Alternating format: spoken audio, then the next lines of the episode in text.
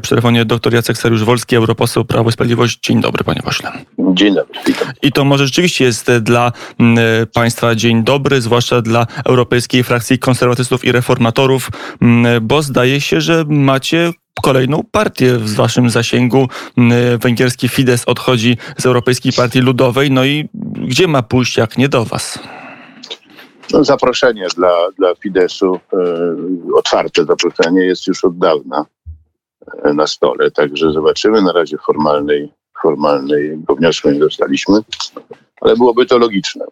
E, stanowiska w wielu sprawach politycznych Fideszu są bardzo pokrewne, bliskie te stanowiskom e, frakcji europejskich konserwatystów i reformatorów bliskie, kiedy były wybory do Europarlamentu w roku 19. Wtedy wydawało się, że już wówczas Fidesz wyląduje razem z Prawem i Sprawiedliwością w jednej frakcji, że wtedy Europejska Frakcja Konserwatystów stanie się istotną siłą.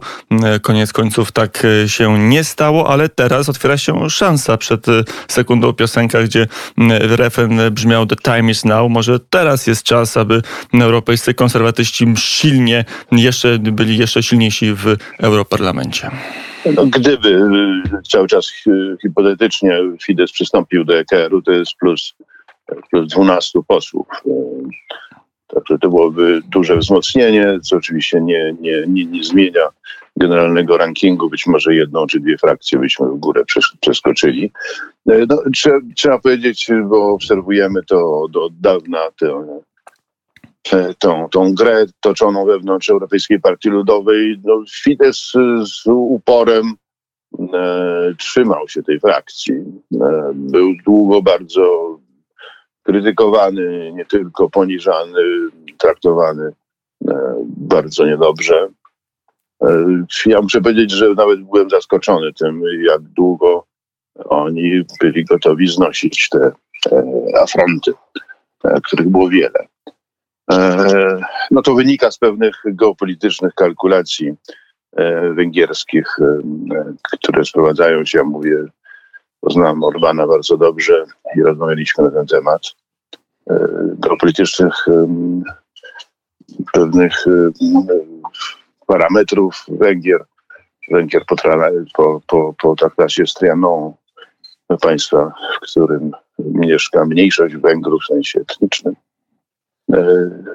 to była taka geopolityczna busola mówiąca o tym, że musi zachować szczególne stosunki i uwaga z Berlinem, Moskwą i Ankarą. Osobny rozdział to są, to są specjalne stosunki z, z Moskwą, które akurat są tym obszarem, który różni, um, różni, różni Fidesz od, od, od głównego rdzenia EKR-u, ale nie takie różnice przecież e, bywają. Natomiast generalnie biorąc to kurczowe trzymanie się Europejskiej Partii Ludowej, to było kurczowe trzymanie się tego e, szczególnego związku z Niemcami. Jaka wszystko, waga wszystko jest, jest tego wydarzenia? To y, może być początek erozji. Y, po prawej stronie Europejskiej Partii Ludowej są jeszcze inni kandydaci, którzy mogą wystąpić z tych bardziej konserwatywnych posłów z tej frakcji i iść być może do europejskich konserwatystów i reformatorów? Po pierwsze, Europejska Partia Ludowa, frakcja jej, bo trzeba odróżnić, odróżniać partię od, od, od frakcji E, zachowuje pozycję największej frakcji, 175 posłów. E, ale ja pamiętam czas, kiedy miała 283 bodajże posłów. Także jest dużą, jest, jest mniejsza, ale nadal największa. E, odejście tego skrzydła konserwatywnego, które stanowili Węgrzy, oznacza, że ona jeszcze bardziej, bo już wcześniej to zrobiła, skręca w lewo E, i utwierdza pozycję EPL-u jako partii nie, jak się e, sama uważa, za partię centroprawicową, tak naprawdę stała się partią centrolewicową. E, być może odejdą z nimi, a to nie jest jeszcze powiedziane, Słoweńcy premiera Jansy, premiera Słowenii, którzy zachowują bardzo bliskie stosunki z Fidesem Orbana i samym Orbanem szereg pozycji politycznych, jakie i stanowisk zajmowali, były bardzo zbieżne i cały czas no, bronili, czy stawali stawali franki po stronie Fidesu w ramach e, PL-u. No ale zobaczymy. Te, z głosowania wynika, to było głosowanie nad zmianą statutu, nie, regulaminu, przepraszam, PL-u frakcji. 148 za zmianą, a 28 przeciw. E, to mniej więcej pokazuje proporcje frakcji konserwatywnej do tej coraz bardziej lewicującej partii europejskiej. E, także tam głosowało przeciwko wyjściu e, więcej, większa ilość posłów. To tak naprawdę było głosowanie za wyjściem czy wyrzuceniem Fidesu, a formalnie to było głosowanie za zmianami regulaminowymi, które to miały pozwolić. E, także prawdopodobne jest, że jeszcze ktoś inny, in, inny wyjdzie. No na pewno to osłabia poważnie e, siłę EPL-u, tej centrolewicowej kadencji w tej chwili, chociaż to już... Bo miała, na socjalistami miała przewagę, dobrze pamiętam, 42 posłów, teraz ona stopnieje do 30, a być może jeszcze mniej. Tak, ale no, tu jest, ważna jest arytmetyka, ale ona, ona też nie, nie, nie wszystko rozstrzyga. E, bo, bo też e, ta frakcja była poddana poważnej e, i bolesnej dla nich krytyce ze strony lewej strony sceny politycznej.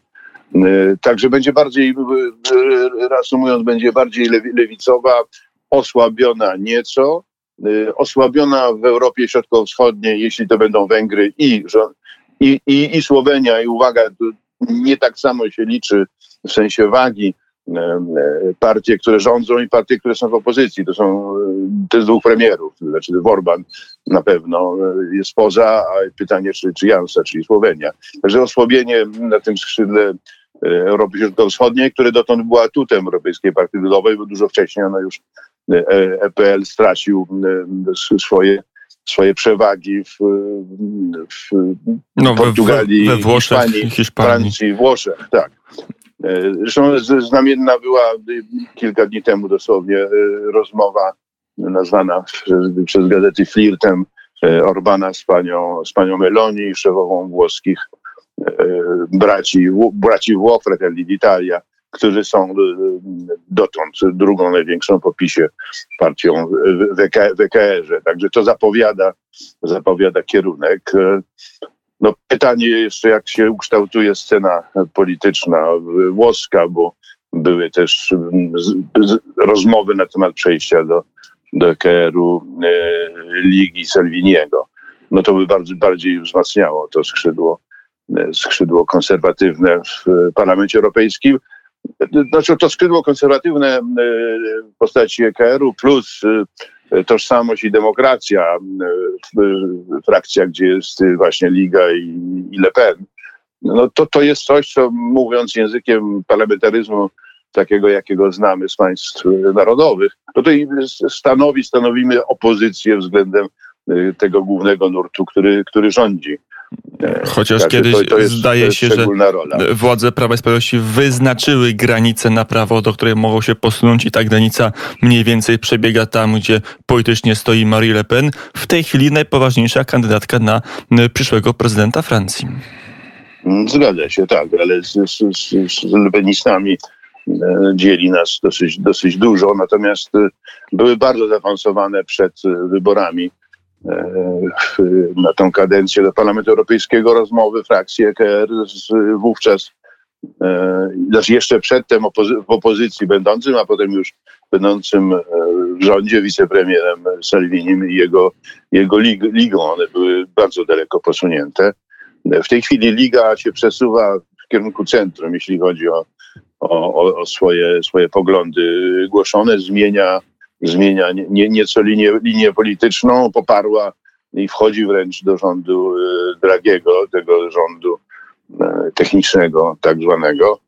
E, także otwiera to jeszcze możliwość, wracając do pańskiego pytania, że EKR wzmocniony o Fidesz Orbana i być może, być może SD Jansy Słowenia może być jeszcze bardziej atrakcyjnym partnerem dla, dla Ligi, która, która, tak jak mówię, już była zapraszana, gdyby zechciała cokolwiek e, robić i zmieniać, a chce, takie, takie są sygnały z tym, że te sygnały mówiły o tym, że oni chcieliby przystąpić do, do, do EPL-u, Europejskiej Partii Ludowej, czyli tej frakcji, którą opuścił właśnie Orban.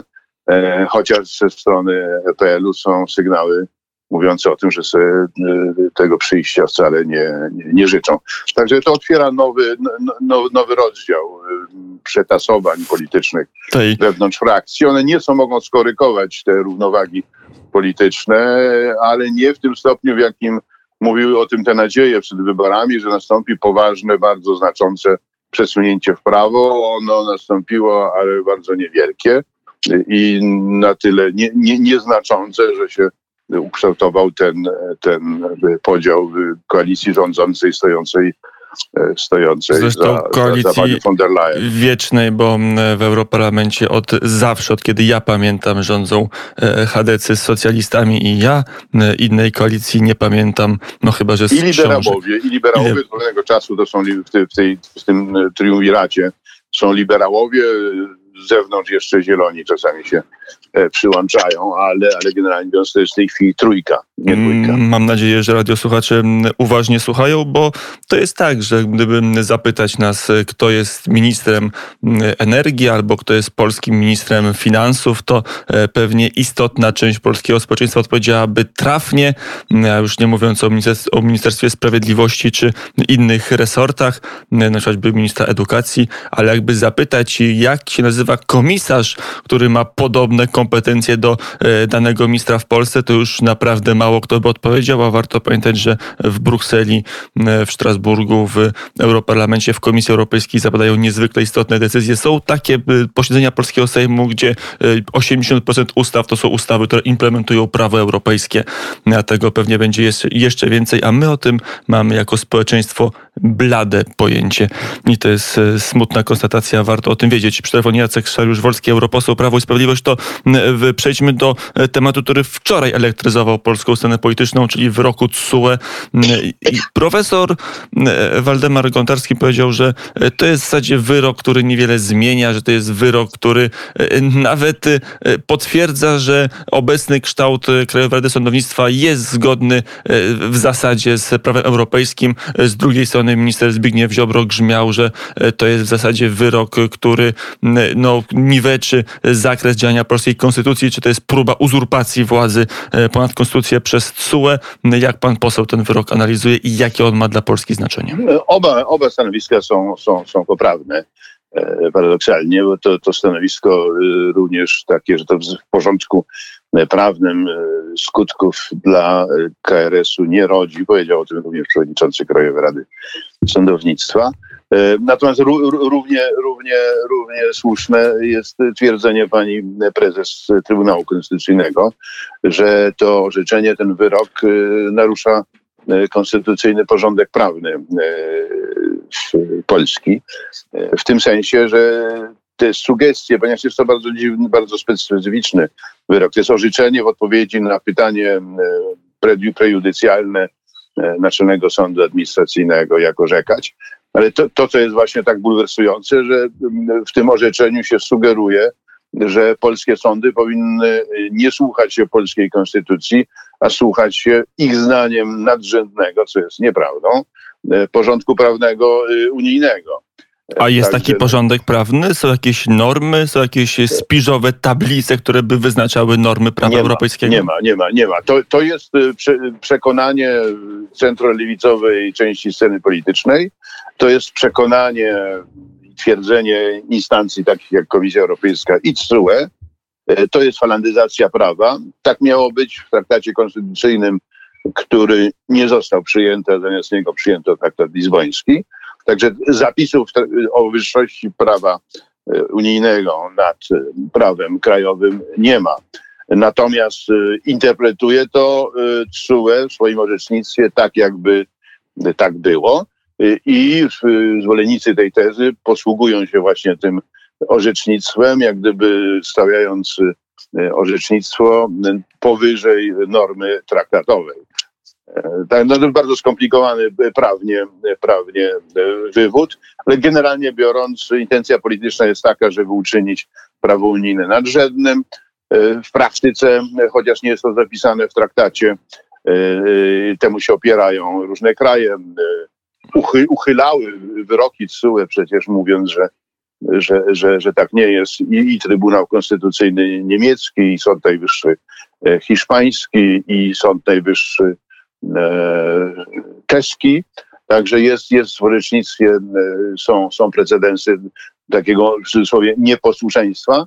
I sądzę, że polski Trybunał Konstytucyjny dojrzewa do tego, żeby, a moim zdaniem powinien już, już wcześniej dojrzeć do tego, żeby po prostu uchylać te uchwały, orzeczenia, werdykty TSUE, które są, używając języka prawnego, ultra vires, czyli w których łamie prawo europejskie sam Trybunał Sprawiedliwości Unii Europejskiej, ponieważ orzeka w obszarach, które nie są mu przynależne, co jest sprzeczne z zasadą przyznania. E, to znaczy zasadą mówiącą o tym, że Unia ma tylko te kompetencje, które zostały jej przydzielone w traktatach przez kraje członkowskie, e, o czym mówi artykuł e, piąty i o porządku konstytucyjnym artykuł czwarty. To, to, to, już nieraz także w naszych rozmowach wskazywaliśmy, że Trybunał Sprawiedliwości Unii Europejskiej lubi politycznie poszerzać e, zakres władzy Unii Europejskiej poza traktaty swoimi wyrokami, e, ale będziemy mieli taki stan, że CUE orzeknie jedne trybunały e, krajowe, konstytucyjne, czy jak one się nazywają, w różnych krajach tak się nazywają, będą orzekać co innego, to nie będzie dwoistości prawnej, że CUE będzie żyło w literze swoich orzeczeń, Polska w literze orzeczeń Trybunału i, i de facto stanie się dwuwładza prawna w różnych obszarach Unii Europejskiej. Mm, no i coś w tym jest, o czym, o czym, o czym pan mówi. Natomiast no, no, nadrzędne jest, y, jest prawo traktatowe i konstytucja. A tutaj nie ma, nie ma szarej strefy. Jest, jest jasne, że konstytucja y, i konstytucje są nadrzędne względem prawa, prawa unijnego i że Unia może działać i, i Trybunał orzekać wyłącznie w tych obszarach kompetencji, które są jej przynależne. Natomiast to wychodzenia poza kompetencje jest stałym zjawiskiem od, od, od dawna, od, od, od lat y, praktyk, praktykowanym y, i do pewnego momentu tolerowanym. No takim przełomem y, był, był werdykt Trybunału Niemieckiego Konstytucyjnego w sprawie ECB i materia tutaj jest nieistotna, ważny jest sam, sam werdykt. Natomiast Komisja Europejska, pomimo tego, że zapowiadała, dotąd nie poważyła się wystąpić przeciwko Trybunałowi Konstytucyjnemu niemieckiemu i głównie i wtedy, i wtedy właśnie były głośne, głośne obawy w, w kręgach niemieckich i nie tylko, że no, no, to otwiera furtkę do tego, żeby podobnie zachowały się trybunały to już y, oskarżonych krajów Europy Środkowo-Wschodniej. Ostatnie dopytanie. Kiedyś w Europie chrześcijańskiej władzę sądowniczą miał władca, przed władcą niesiono miecz jako ten element, który egzekwował wyroki królewskie, wcześniej w Republice rózgi liktorskie. Podobny symbol. Kto nosi rózgi liktorskie w Unii Europejskiej i kto ma władzę, aby dyktować jaki porządek prawny ma być e, na e, terenie państw członkowskich realizowany, czy porządek CUE, czy porządek sądów konstytucyjnych? Y, suwerenem są y, narody społeczeństwa krajów członkowskich. Y, ich zdanie wyrażają ich konstytucyjne organy i ich prawa są ograniczone tylko tym zakresem kompetencji, które zechciały traktatowo przekazać na rzecz Unii. Także pierwotnym źródłem suwerenności są państwa członkowskie. To one nadały Unii kompetencje i, i, i, i jakby to, to nie jest dyskusja y, typu jajko czy kura. Zdecydowanie państwa członkowskie są dawcami kompetencji, w związku z czym są EOIPSO y, również sędziami, jeśli chodzi o to, co jest, a co nie jest y, dane Unii jako kompetencja i co może, a czego nie może robić, a nie organy unijne. Mm, chociaż diabeł tkwi w szczegółach niejasnego i zamazanego prawa europejskiego, opartego na niejasnych, na niejasnych i niejednoznacznych czasami traktatach, panie pośle. I to jest I nieświadomości własnej siły, własnych y, kompetencji i niestety ignorancji i kompleksach, które powodują, że bardzo nieśmiało się kraje członkowskie upominają o swoje prawa, podczas gdy instancje unijne bardzo śmiało wkraczają i zawłaszczają nie swoje kompetencje. to mam nadzieję, że myśmy zakres niekompetencji i ignorancji pod względem mechanizmów Unii Europejskiej i politycznej sytuacji w tejże e, co nieco dzisiaj zmniejszyli. Doktor Jacek Sajusz-Wolski, europoseł e, Prawo i Sprawiedliwość był gościem popołudnia wnet. Bardzo serdecznie dziękuję za rozmowę. Dziękuję bardzo. Mm, I do usłyszenia